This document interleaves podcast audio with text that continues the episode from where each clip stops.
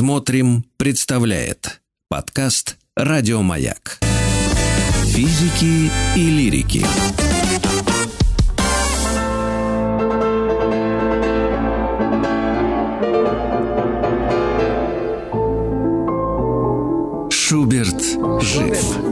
Шуберт жив. Вообще есть конкуренты у Шуберта, и Ильич жив, и все великие. Ильич всегда живой. Да, Ну, Это это, да, особенно, особенно Петр Ильич. Ну, с 18 стороны приветствуем Юлию Казанцеву, нашу большую подругу, соведущую этой рубрики в рамках программы физики и лирики. Так? Шуберт жив? Все правильно, все правильно Юля, ты говоришь. Юль, привет. Юля, здрасте. Привет, здравствуйте. Всем привет. Ты знаешь, э, готовилась к программе и вот, ну, смотрела биографии, и вот что нашла. Вот удивительно. Представляешь, после смерти каждого человека, великого особенно, э, такой вот остается список. Смотри. Биография. Детство, юность, музыка, личная жизнь, смерть и музыкальные произведения. Это в лучшем Наследие, случае. Да, да, а как еще? Да, понимаешь? И вот как ты не крутись, как уши вот на всей этой вселенской сковородке, все равно получается смерть и наследие. Вот у, у нашего героя сегодняшнего, по-моему, очень э, большое наследие. Джакомо Пучини – это главный такой, да, наверное, финальный аккорд оперного искусства. Ну почему финальный? Э, Ну да, в 20 веке, конечно, с оперой разные вещи происходили. Наверное, да. Я с этой точки зрения не думала, как финальный аккорд. Но сам Пучини, кстати, так и говорил. Под конец жизни он любил поворчать, что люди разучились понимать оперу, им нужно что-то другое. Там начиналось время мюзиклов, и такой музыки облегченной. А, Поэтому, ну, как время показало, никуда опера не делась. И серьезная опера также существует и в 20 веке, и в 21 веке, и будет, наверное, дальше существовать. То есть это... Ну, а давай оперный жанр немножко раскроем. Э, Значит, это э, некие произведения на обычно э, трех языках. Это итальянский, немецкий, и что у нас еще? Ну, русский, видимо, да, если русский. И непонятный еще есть язык, ну, который вот они поют непонятно что. как Точно, вот это главный, главный язык, непонятный язык. Но если про оперу, как про жанр, что важно самое э, хочу сказать. Э, Родилась опера – это уникальный случай, когда мы можем сказать, что вот родился жанр, и сказать дату и день, э, день рождения. 1600 год, совсем недавно, можно сказать, во Флоренции. Э, Это была опера «Орфей» Якопо Перри но, вернее, Эверидика, миф Орфея Эверидика. И с самого начала стало понятно, что сейчас мир музыкальный поменяется, и прежним никогда не будет, потому что страсти хлынули в музыку, и оказалось, что это то, чего не хватало. И композиторы начали писать оперы о страстях человеческих. И даже говорят, вот в опере там все друг друга убивают, там такие оперные страсти, вот когда хотят подчеркнуть да, какую-то чрезмерность. А действительно Ну, были так. люди тогда в 1600-м, которые нормально говорили, ну, ерунду какую-то придумали, вот эту попсу свою, вот эту оперу. Конечно, ругались, Руг- что это ужас. вообще... Во-первых, это деградация. Конечно. Потому что музыка должна быть сдержанной, а во-вторых, сложной. А тут мелодия и аккомпанемент, по сути. Вот они поют, а Песенки. оркестр... Вот так вот. Песенки, песенки. Так что было много недоброжелателей, но они очень быстро затихли, потому что оказалось против оперы ну, невозможно бороться. А что было лучше до смириться. нее? Это то те песнопения в храмах, которые мы обсуждали чуть ранее, или да, это что? много- да, многоголосные, сложные композиции. И светские были мадригалы. Могли быть даже на любовные тексты. Но э, страстей в музыке не было. В текстах они могли быть. И вот это сложное многоголосие присутствовало, где Ага. страсти ты и не выразишь, когда у тебя пять голосов. Тут уже не до страстей, собственно. И, вот Пучини... тогда- Да, вот Пучини, пере- переходя, что же важнее, музыка или тексты? Потому что гениальная музыка того же Пучини, э, а ну, текст тоже, видимо, он важен. Что первее был, первично в этом искусстве? А это вот ты затронула самую болезненную точку. Если мы говорим про оперы, всегда вся история оперы, она состоит из того, что такой маятник качается. Что важнее? И композиторы вечно спорили, что же важнее. Но вот сам Пучини, он как-то не задумывался над тем, он просто писал. Написал, кстати, 10 опер, не так уж много по сравнению с некоторыми. У Вивальди там 90 опер, да. Но Вивальди это время барокко, писали по многу, не мелочились. А э, Пучини это стык веков, да, конец 19-го, начало 20-го, когда каждая опера – это уже индивидуальность. Поэтому не нужно 90, а нужно 10, но совершенно разных. Из этих 10 остались как бы в сознании людей вообще не так много, еще меньше. Что осталось в первую очередь? То, тоска. Богема, Богема, Турандот. Тоска, Турандот, Мадам Баттерфляй тоже. Ага. Прошу не забывать Мадам Баттерфляй или Чио Чио Сан. Да. Так что вот такие э, хиты. э, Давай из. Баттерфляя Он- тогда, может быть, э, да, э, проиллюстрируем, потому что это не, не самое на слуху, наверное, вот так. Так Тоску, так Турандот Да, там- вообще там уже за- закрутили. Там нужно пояснить, что девушку бросил молодой человек, она его долго-долго ждет, очень долго, рас- растит сына от него и верит, что он вернется. И вот эта ария, когда она поет о том, что она верит, что он вернется, и вот вся страсть ее в этой арии и, как же это, э, воплощена. Так что да.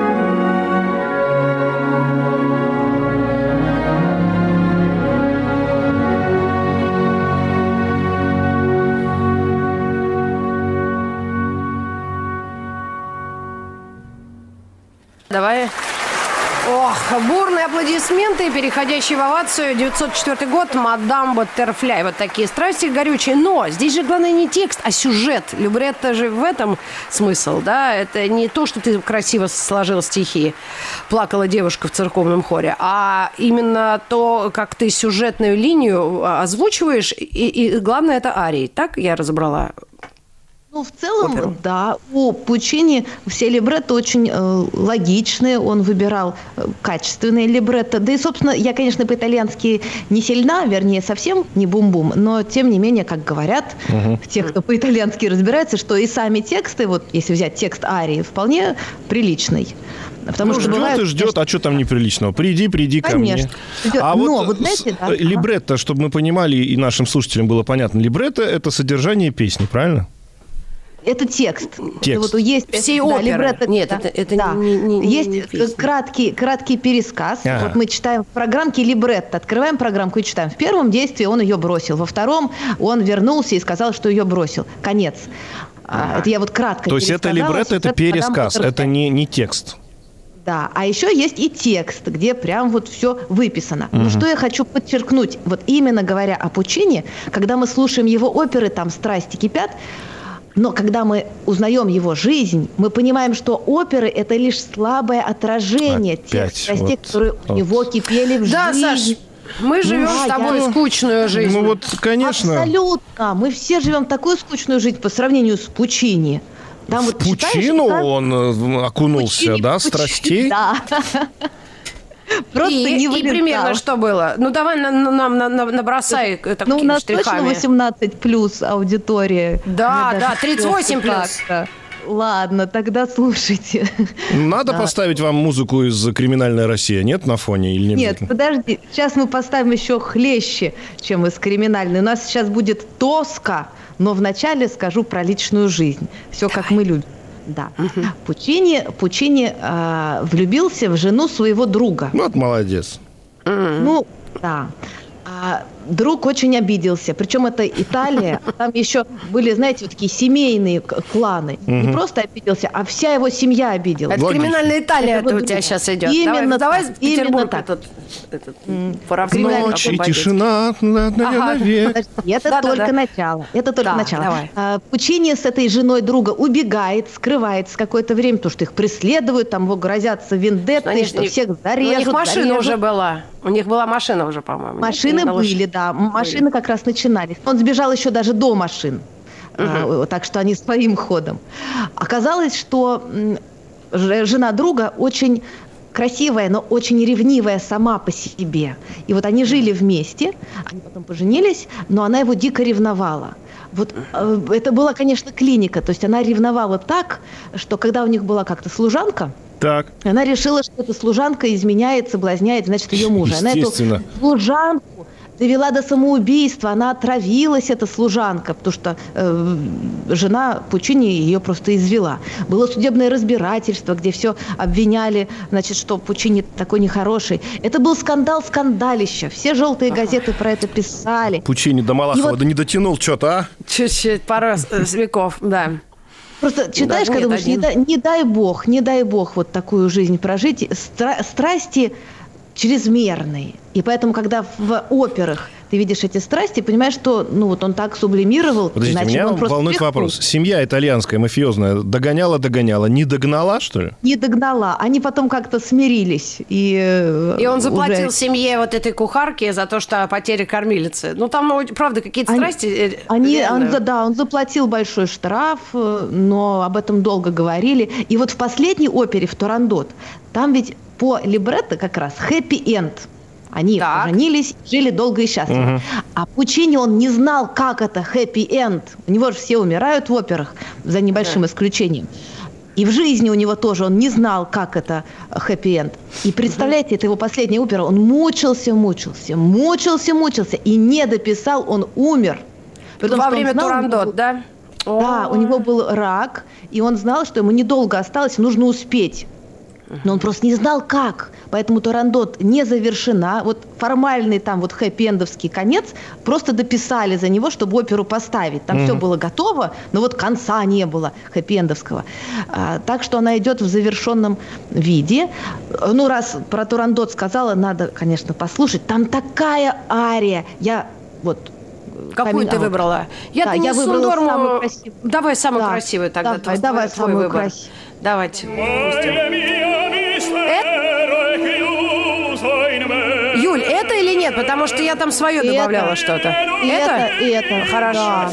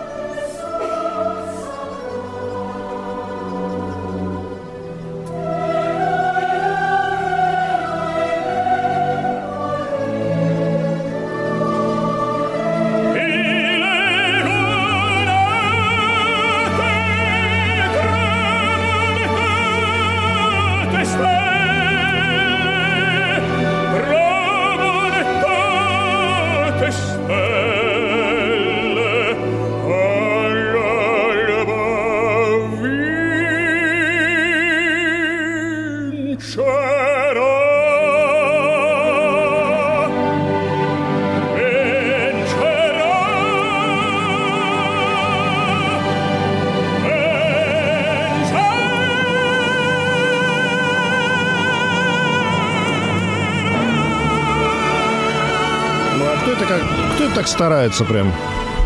А я не знаю, это отрывок Юли. пред- я- Кауфман поет, великий, Ага. великий э, певец Кауфман. У меня с него началась любовь э, к опере. Я когда его услышала и увидела, что тоже немаловажно, дорогие слушатели, еще и красивый. особенно красавец невероятный. Ох, как он поет, как он поет.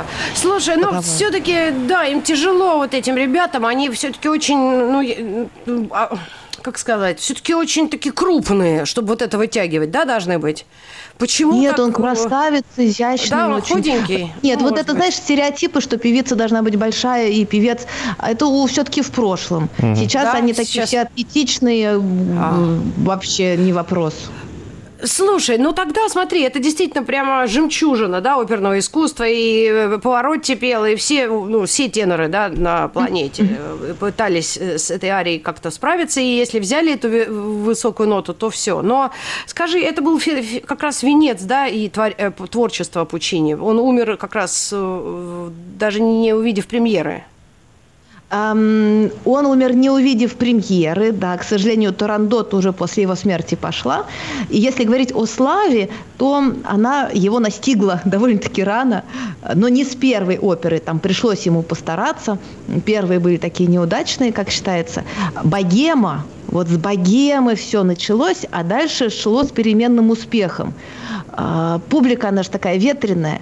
Что-то нравилось, что-то не нравилось. Пучини всегда переживал, особенно когда наступил 20 век, и вот начались все эти новые веяния, и вообще композиторы стали иначе писать. Там музыка атональная, без вот этих красивостей. И он чувствовал себя, как будто, знаете, динозавр вымирающий. Там уже начинались нововенские классики, Стравинский, представьте, Стравинского. И красивая мелодия Пучини. Это вообще разные вселенные, которые были вынуждены уживаться на одной планете. То есть он страдать-то страдал и про страдания писал, но все равно прекрасными мелодиями, да? Именно так. Пучини весь от начала до конца. Там, знаете, в «Богеме» есть фрагмент, эм, когда ругаются одновременно две пары. Мгм. Вот. Они ругаются, причем некрасиво, вот как на кухне. Э, нравственность там у всех страдает, у всех участников «Богемы», они просто тут ругаются.